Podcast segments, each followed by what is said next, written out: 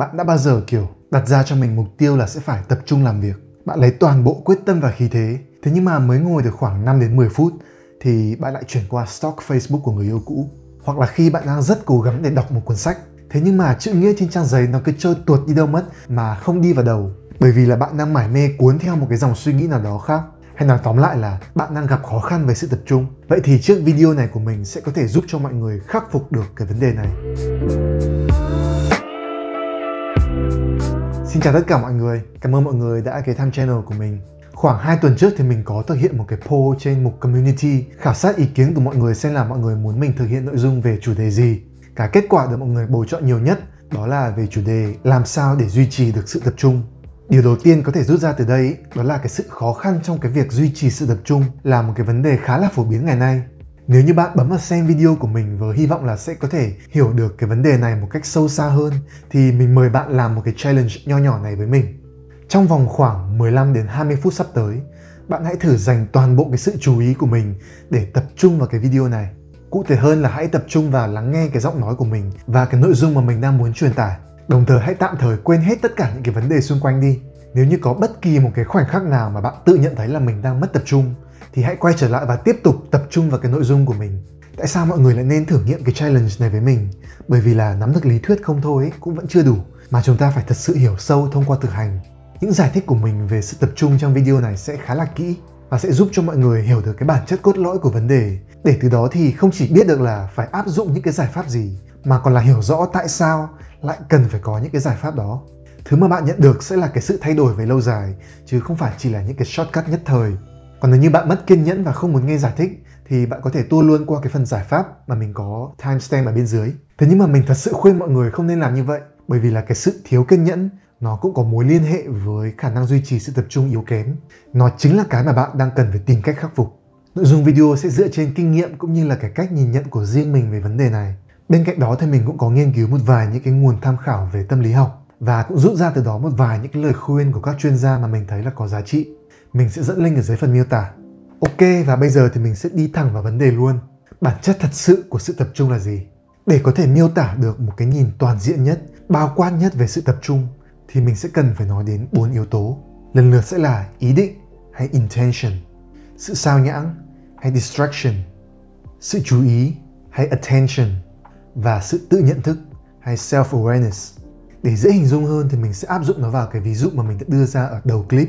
đó là khi mà bạn mất tập trung khi đang làm việc. Vậy thì ở cái ví dụ này thì mình có thể dễ thấy đó là cái mục đích mà bạn đặt ra cho bản thân, đó là làm việc. Vậy thì làm việc nó chính là cái ý định hay cái intention mà bạn tự đặt ra cho bản thân và mong muốn rằng là mình sẽ thực hiện đúng như vậy trên thực tế. Nhưng trong khi đó thì trên thực tế bạn lại không hoàn toàn kiểm soát được cái hành động của mình. Cứ ngồi xuống làm việc được một lúc thì bạn lại bị lôi kéo đi bởi những cái tác nhân gây sao nhãng hay là những cái distraction ví dụ như kiểu là chat với bạn bè trên Facebook, lướt Instagram hoặc là mải mê với một cái dòng suy nghĩ miên man nào đó trong tâm trí như kiểu là trưa hôm nay ăn món gì nhỉ? Ăn cái gì vừa ngon mà vừa không béo. Và thế là cái sự chú ý của bạn hay cái attention nó cứ liên tục bị kéo đi hết từ chỗ này sang đến chỗ kia và đi xa tít mù khơi khỏi cái ý định ban đầu. Đây là cái mà mọi người thường hay gọi vui là monkey mind hay là cái não khỉ mà mỗi chúng ta đều có. Nó cứ liên tục dịch chuyển như vậy mà bạn không làm thế nào có thể kiểm soát được cái sự chú ý của bạn bạn có thể tưởng tượng nó như là một cái đứa trẻ tăng động, không bao giờ chịu ngồi yên ở một chỗ. Còn bạn thì là một cái người cha hoặc người mẹ đang phải trông cái đứa trẻ đó. Thế nhưng mà cứ quay đi một cái là nó lại chạy long quang đi đâu mất.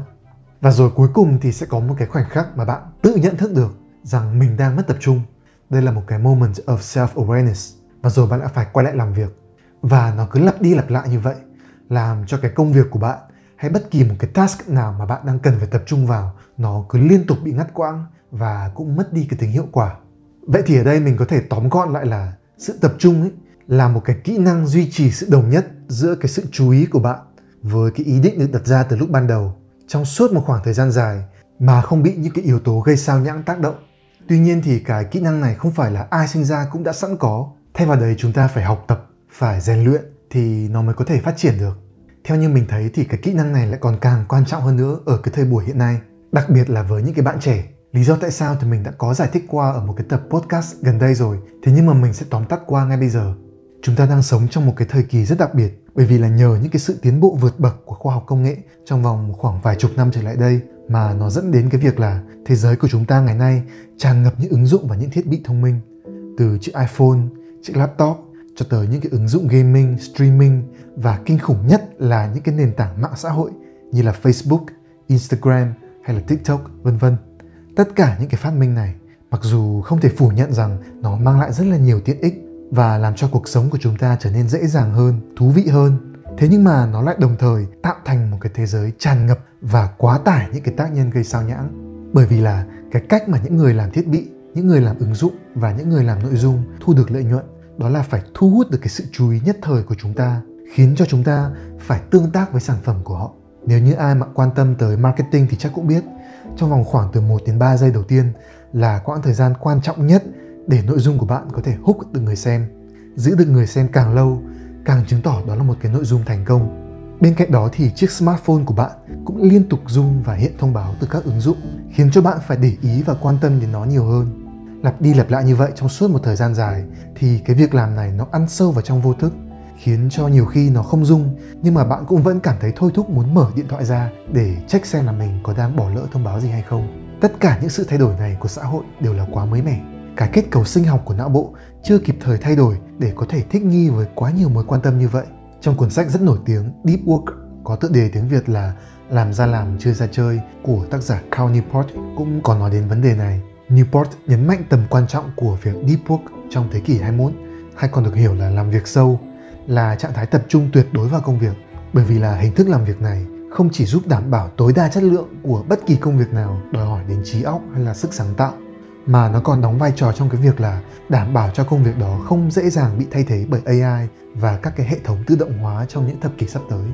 Vậy thì trước tất cả những cái sự thách thức đang ngày càng trở nên khó khăn hơn, làm sao để cho chúng ta có thể thật sự cải thiện được cái sự tập trung của mình?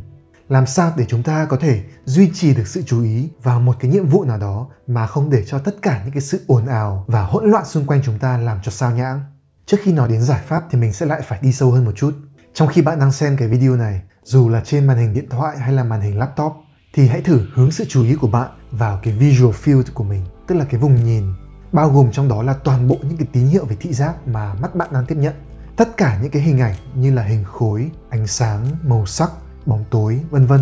Nếu như bạn cũng có một cái đôi mắt hoạt động bình thường giống như mình ấy, thì hẳn bạn cũng sẽ để ý thấy là cái phần trung tâm của vùng nhìn ấy sẽ là cái vùng duy nhất của thị giác mà tâm trí của bạn hướng sự tập trung đến nó hiện lên một cách chân thực rõ nét như kiểu là một cái video có chất lượng 4K vậy trong khi đó thì càng đi ra xa khỏi cái vùng trung tâm thì cái tín hiệu thị giác mà bạn nhận lại được nó càng trở nên mờ hơn từ 720 xuống 480, 360 vân vân. Đây là cái vùng được gọi là peripheral vision hay là cái vùng ngoại vi của thị giác.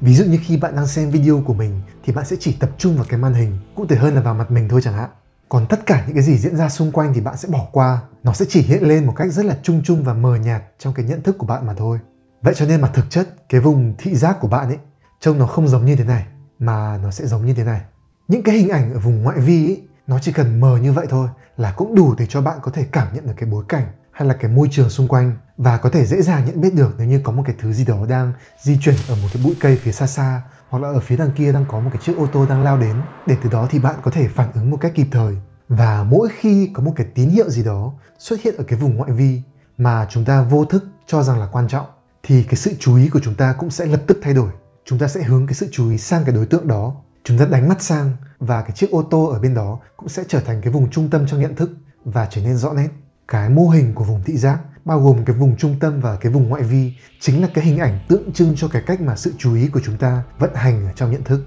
Khi mà bạn đặt ra cho mình một cái ý định là sẽ hướng sự tập trung vào công việc, thì tất cả những cái khác nó sẽ chỉ có thể xuất hiện ở cái vùng ngoại vi. Ví dụ như là không gian xung quanh, tiếng cãi nhau của vợ chồng hàng xóm, hay là tiếng điện thoại rung, vân vân. Để chúng ta có thể tối ưu cái sự tập trung của mình vào công việc thì chúng ta sẽ cần phải bắt đầu bằng cái việc thiết kế không gian xung quanh mình, làm sao để có thể hạn chế được tối đa cái sự xuất hiện của những cái tác nhân gây sao nhãng. Một khi mà những cái tác nhân gây sao nhãng nó không xuất hiện ở cái vùng ngoại vi của nhận thức, thì chúng ta cũng sẽ hạn chế được cái khả năng mà bị những cái sao nhãng đó thu hút sự chú ý. Đây là cái lý do mà vì sao trong những năm gần đây, nhiều người lựa chọn cho mình lối sống theo chủ nghĩa tối giản, hay như lời khuyên vừa đơn giản mà vừa hiệu quả của giáo sư Jordan Peterson, đó là clean your room hãy sắp xếp lại không gian sống của mình Có một nghiên cứu khá nổi tiếng của tiến sĩ Brian Wansink của trường đại học Cornell cho thấy cái tầm ảnh hưởng đáng kể của môi trường xung quanh lên nhận thức của chúng ta. Đó là một cái thử nghiệm với một hộp kẹo. Khi hộp kẹo được đặt trên mặt bàn, trong tầm mắt, thì chúng ta sẽ có xu hướng mở nó ra ăn nhiều hơn là khi mà cái hộp kẹo đó được cất trong ngăn kéo và khuất tầm mắt. Cái bí quyết này thậm chí còn có thể thay đổi được những cái thói quen thường ngày như được chỉ ra trong cuốn Atomic Habits của tác giả James Clear. Khi mà chúng ta làm việc trên văn phòng hoặc là học bài ở thư viện thì cái không gian xung quanh chúng ta có rất nhiều những cái tín hiệu kích thích cho việc tập trung. Tuy nhiên thì trong cái thời buổi dịch dã này ấy, rất nhiều người phải làm việc từ nhà hoặc là phải học online. Đây là cái môi trường có thể nói là khó cho cái việc tập trung nhất bởi vì là xung quanh chúng ta nào là giường, nào là tủ lạnh, nào là tivi, rất nhiều những cái tác nhân gây sao nhãng khiến cho cái quá trình học tập và làm việc của chúng ta trở nên trì trệ. Vậy nên cái mấu chốt quan trọng đó là phải thiết kế cho bản thân một cái không gian làm việc và học tập thật là nghiêm túc, yên tĩnh, không có những cái tác nhân gây sao nhãng xuất hiện trong tầm mắt, tuyệt đối không dùng laptop trên giường. Hoặc nếu như không gian xung quanh không được yên tĩnh cho lắm thì hãy kiếm cho mình một cái tai nghe. Một tác nhân gây sao nhãng có thể nói là bậc nhất mà mình cần phải nhấn mạnh đó chính là cái smartphone của bạn. Một cái lời khuyên của mình là một khi đã cam kết là sẽ tập trung vào làm việc thì tốt nhất là nên tắt rung, tắt chuông, tắt thông báo và cất nó ở một cái vị trí nào đó khuất tầm mắt hay thậm chí tốt nhất ý, theo như lời khuyên của Cal Newport thì bạn có thể block tất cả những cái thiết bị nào mà có kết nối với internet trong cái không gian làm việc của mình. Tất nhiên là trong cái trường hợp mà bạn không thật sự phải cần dùng đến nó hoặc là như mình ý, khi phải tập trung làm việc. Ví dụ như là khi đang chuẩn bị nội dung cho cái video clip này chẳng hạn thì mình sẽ tắt cái tab Facebook trên browser đi. Bởi vì là mỗi khi có thông báo mới hay là có tin nhắn mới thì mình sẽ luôn cảm thấy thôi thúc muốn bấm vào cho nên tốt nhất là không để cho nó có cái cơ hội được xuất hiện. Tuy nhiên thì bấy nhiêu thôi cũng vẫn là chưa đủ. Chúng ta có thể tạm thời loại bỏ được những cái tác nhân gây sao nhãng, nhưng mà lại không thể loại bỏ được cái xu hướng bị thu hút bởi những cái sao nhãng đó trong tâm trí của chúng ta. Đến đây thì mọi thứ trở nên phức tạp và mơ hồ hơn một chút, bởi vì là vấn đề nó sẽ không đến từ bên ngoài, mà nó sẽ đến từ bên trong chúng ta. Tại sao chúng ta biết được rằng là có những cái thứ làm cho chúng ta bị sao nhãng, thế nhưng mà chúng ta cũng vẫn cứ bị cuốn vào? Và để có thể giải quyết được vấn đề này thì bên cạnh cái việc sắp xếp lại cái không gian bên ngoài, thì chúng ta cũng cần phải có một chút sắp xếp lại cái không gian bên trong. Đó là việc chúng ta phải tái cơ cấu lại cái hệ giá trị của mình. Hay nói cách khác, cái ý định của bạn là gì? Nó đã đủ quan trọng chưa? Câu hỏi này dẫn mình đến cái yếu tố thứ hai của sự tập trung. Hãy thử quay trở lại với cái mô hình của vùng thị giác. Không phải ngẫu nhiên mà chọn lọc tự nhiên lại tạo ra cho chúng ta một cái cặp mắt mà nét ở đúng cái vùng trung tâm, đúng cái chỗ mà cần nét và làm mờ đi những cái thứ ở xung quanh bởi vì đó không chỉ là những cái tín hiệu của các giác quan, mà còn là cái vùng trung tâm của nhận thức. Nó cũng là cái định hướng cho những hành động của chúng ta. Do đó mà việc chúng ta hướng cái sự chú ý vào bất kỳ một cái đối tượng nào, thì điều đó đồng nghĩa với cái việc là cái đối tượng đó sẽ được gán cho một cái giá trị có tầm quan trọng bậc nhất trong tâm trí của chúng ta. Sự chú ý chính là thời gian, mà thời gian chính là vàng bạc. Bạn hướng cái sự chú ý của mình vào đâu là đang đầu tư vào đó thời gian và năng lượng của mình. Mà đây là những cái nguồn tài nguyên hữu hạn vậy cho nên mà cái sự chú ý của bạn cũng sẽ cần phải được sử dụng một cách có mục đích, không nên phung phí vào những cái thứ không quá quan trọng. Vậy thì câu hỏi cần phải được đặt ra là, bạn đã đặt ra cho bản thân một cái ý định rõ ràng hay chưa? Hoặc một vài câu hỏi như là, công việc này quan trọng như thế nào? Công việc này mang lại những ý nghĩa gì cho mình? Công việc này có mối liên hệ gì với những giá trị mà mình trân trọng trong cuộc sống? Khi chúng ta tự xác định và ý thức được ý nghĩa của công việc, thì công việc đó sẽ tự khắc trở nên quan trọng và tạo thành một cái nguồn động lực mạnh mẽ để bạn có thể tập trung hơn vào nó, giữa sự bộn bề của hàng ngàn những mối quan tâm khác. Mình lấy ví dụ như là khi bạn ngồi cà phê với bạn bè, nhưng mà lại cứ liên tục check điện thoại chẳng hạn. Hãy tự hỏi bản thân là lướt điện thoại quan trọng hơn hay là trò chuyện với bạn bè quan trọng hơn? Việc xác định được rõ ràng cái hệ giá trị của mình, tức là đối với mình, cái việc gì quan trọng hơn, có giá trị hơn, cũng sẽ giúp cho chúng ta nhận ra là cần phải ưu tiên cho điều gì. Trong tâm lý học thì có một cái khái niệm được gọi là flow được đặt ra bởi nhà tâm lý Mihai Csikszentmihalyi, một trong những cha đẻ của trường phái tâm lý học tích cực. Csikszentmihalyi miêu tả trạng thái being in the flow, tức là cái cảm giác cuốn theo dòng chảy là khi mà bạn làm một công việc nào đó mà bạn yêu thích và bạn cảm thấy hoàn toàn được hòa mình vào cái trải nghiệm thực hiện công việc đó. Như thể bạn và công việc đấy nhập vào làm một. Nó mang lại cho bạn một cái cảm giác thỏa mãn và hoàn toàn tập trung đến độ tất cả những thứ xung quanh dường như biến mất đó cũng là khi chất lượng công việc đạt đến cái mức tối ưu. Hãy thử tưởng tượng đến cái nhân vật Joe Gardner trong bộ phim Soul của Pixar khi anh này hòa mình vào cái bản nhạc jazz mà mình chơi ấy. Bên cạnh đó thì việc lên kế hoạch rõ ràng cho bản thân cũng sẽ đóng một cái vai trò khá là quan trọng. Việc này sẽ không chỉ giúp cho bạn sắp xếp được cái cách sử dụng thời gian một cách tối ưu nhất mà nó còn là một cái lời nhắc nhở cho bạn là cái công việc gì cần phải được ưu tiên ở từng thời điểm. Tránh cái việc làm multitasking hay là làm việc đa nhiệm. Nếu như bạn multitask, bạn sẽ không thể dành được sự tập trung vào từng công việc một cách hiệu quả nhất. Mà sẽ đang làm việc này thì tâm trí bạn lại bận nghĩ đến cái việc kia. Bởi vì thực chất thì cái tâm trí của chúng ta chỉ có thể tập trung được vào một đối tượng ở từng thời điểm mà thôi. Thay vào đó, nếu như bạn có một cái kế hoạch rõ ràng, ví dụ như là một cái checklist, một cái schedule hoặc bất kỳ một cái phương pháp quản lý công việc nào đó tương tự, thì bạn sẽ cảm thấy yên tâm hơn vì đã biết chắc rằng từng đầu việc một đều đã được phân bổ một khoảng thời gian nhất định để thực hiện việc của mình bây giờ là tập trung vào cái công việc trước mắt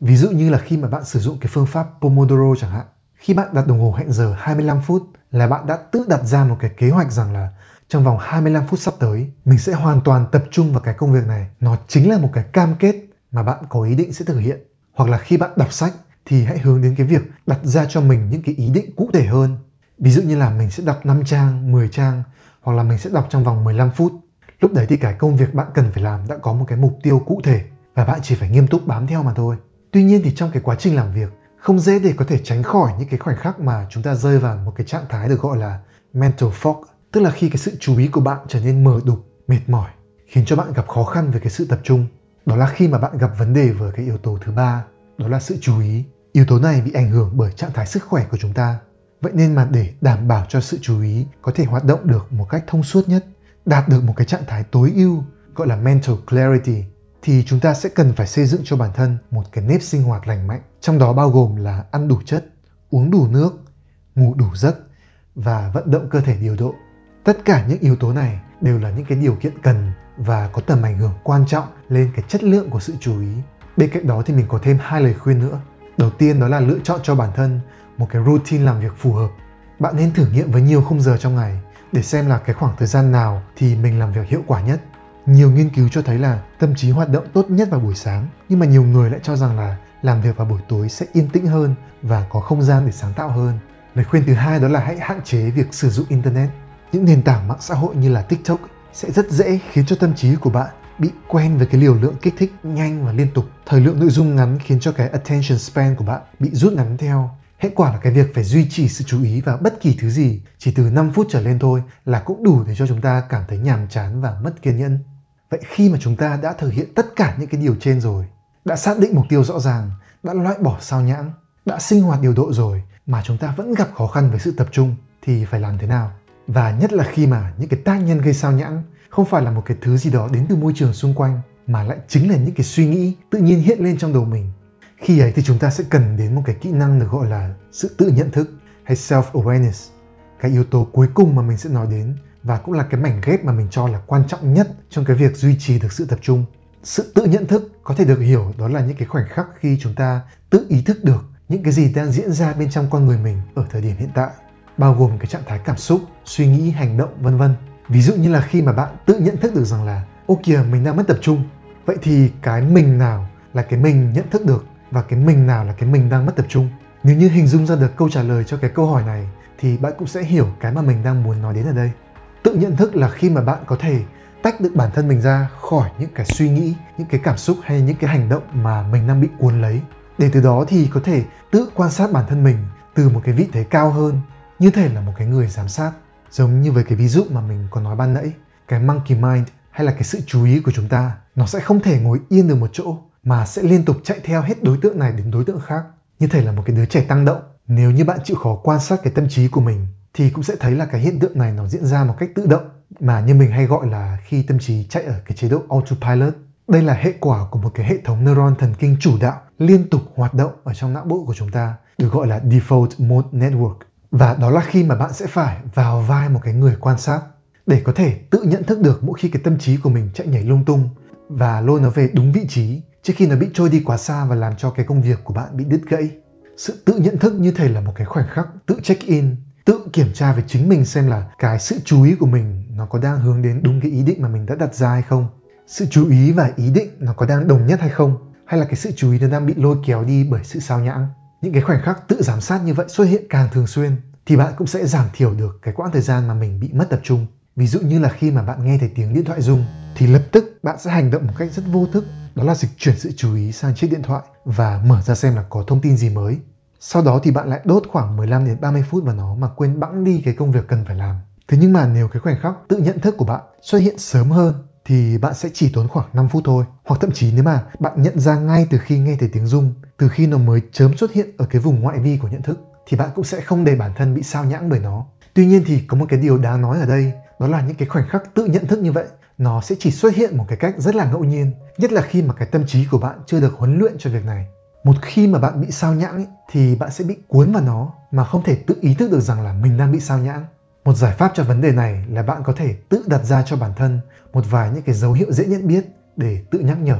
Ví dụ như là việc dán một cái tờ giấy nốt ở góc bàn làm việc và bạn sẽ cam kết với bản thân là mỗi khi bạn nhìn thấy cái tờ nốt ở đó thì bạn sẽ phải tự check in với bản thân là mình có đang tập trung làm việc hay không. Tuy nhiên thì đây mới chỉ là một cái giải pháp tạm thời. Về lâu dài thì cái kỹ năng tự nhận thức này có thể được cải thiện thông qua luyện tập. Bạn có thể coi nó như là một cái bó cơ, phải rèn luyện thường xuyên thì nó mới phát triển dẻo dai và khỏe mạnh hơn vậy. Và không có cái phương pháp luyện tập nào hiệu quả hơn là thiền chánh niệm hay Mindfulness Meditation. Mình đã từng nhắc đến cái khái niệm thiền trên channel của mình một vài lần rồi, nhưng mà mình vẫn chưa có thời gian để đi sâu được vào nó. Thiền chánh niệm nó là một cái truyền thống ở văn hóa phương Đông từ hàng ngàn năm nay rồi. Thế nhưng mà gần đây thì nó đang trở thành một cái mối quan tâm rất lớn của giới tâm lý học phương Tây. Một trong số những lợi ích rõ rệt của việc thiền đó là nó có thể giúp cải thiện sự tập trung bằng cách giúp cho chúng ta có những cái khoảnh khắc tự nhận thức thường xuyên hơn. Bên cạnh đó còn là rất nhiều những cái lợi ích khác về sức khỏe tâm lý, cũng như là cải thiện chất lượng cuộc sống mà mình sẽ nói kỹ hơn vào một dịp khác. Bài tập thiền trải niệm về cơ bản chính là một bài tập rèn luyện sự tập trung. Để bắt đầu thì bạn sẽ đặt ra cho mình một cái ý định, đó là quan sát cái hơi thở của mình bằng toàn bộ sự chú ý trong vòng khoảng 20 phút sắp tới và bạn sẽ cố gắng duy trì cái sự tập trung ở đó và đồng thời cải thiện được cái kỹ năng tự nhận thức mỗi khi mà bạn tự phát hiện ra là mình đang bị mất tập trung bởi một cái suy nghĩ gì đó trong đầu và cái quá trình mà bạn duy trì sự tập trung trong công việc hay trong bất kỳ một cái task nào đó khác cũng y hệt như vậy. Bạn tự nhận ra là mình đang bị sao nhãng bạn buông bỏ cái sao nhãng đó đi và quay trở lại với cái công việc mà mình cần phải làm. Càng nhận ra được sớm và thường xuyên thì bạn sẽ càng duy trì được cái sự tập trung của mình được lâu. Để tổng kết lại ấy, thì cái sự tập trung nó chỉ đơn giản như thế này. Bạn đặt ra cho mình một cái ý định và bạn hướng cái sự chú ý của mình vào cái ý định đó. Trong trường hợp mà bạn bị sao nhãng, thì cái sự tự nhận thức sẽ giúp cho bạn nhận ra được vấn đề và hướng cái sự chú ý trở về với cái ý định ban đầu. Cái quá trình này nó sẽ xoay quanh bốn cái yếu tố chính, đó là ý định, sự sao nhãng, sự chú ý và sự tự nhận thức. Một vài những cái giải pháp thực tế có thể giúp cho bạn tập trung được tốt hơn mà mình đã có nhắc đến trong video, đó là thiết kế không gian làm việc làm sao để có thể hạn chế được tối đa sự sao nhãng bao gồm dọn dẹp gọn gàng sạch sẽ, để điện thoại ở chế độ im lặng và cất nó ở một cái vị trí nào đó ngoài tầm mắt. Bên cạnh đó là đặt ra mục tiêu và ý định cho bản thân một cách rõ ràng và cụ thể. Đó có thể là lên kế hoạch, sắp xếp công việc và xác định rõ ràng cái giá trị hay là cái tầm quan trọng của công việc. Để có được cái sự chú ý thông suốt thì bạn cần phải có một cái nếp sinh hoạt điều độ, lựa chọn một cái khung thời gian làm việc phù hợp với bản thân và hạn chế sử dụng mạng xã hội, hạn chế multitasking và cuối cùng là đặt ra một vài những cái dấu hiệu dễ nhận biết để nhắc nhở bản thân là sẽ phải tập trung, đồng thời là rèn luyện cái khả năng tự nhận thức của mình thông qua những cái bài tập thiền chánh niệm. Trên đây chỉ là những cái điều mà mình đã tự rút ra dựa trên kinh nghiệm của bản thân mà thôi. Và mình cũng vẫn đang phải tự rèn luyện cái kỹ năng này mỗi ngày. Thế nhưng mà mình vẫn hy vọng là những cái thông tin mà mình vừa mới chia sẻ đã giúp cho mọi người có thể hiểu được rõ hơn cái bản chất vấn đề của sự tập trung và đồng thời cũng rút ra được cho bản thân những cái giải pháp thích hợp để có thể cải thiện được nó quay trở lại với cái challenge mà mình đặt ra từ lúc đầu nếu như bạn vẫn có thể duy trì được cái sự tập trung và theo dõi video cho đến những cái phút cuối cùng, thì xin chúc mừng bạn bởi vì mình chắc chắn là bạn sẽ thuộc cái phần thiểu số có thể hoàn thành được cái challenge này. Nếu như có bất kỳ những cái khó khăn gì hay là những cái cảm nghĩ gì, thì đừng quên cho mình biết cái trải nghiệm của bạn ở dưới phần bình luận nhé. Và như thường lệ thì rất cảm ơn mọi người đã xem đến hết video. Nếu như mọi người yêu thích những cái chủ đề xoay quanh con người như là thấu hiểu bản thân và phát triển bản thân thông qua những cái góc nhìn của tâm lý học, triết học và xã hội học thì đừng quên bấm like và subscribe channel của mình để không bỏ lỡ những nội dung tiếp theo. Rất cảm ơn và hẹn gặp lại mọi người trong những video lần sau.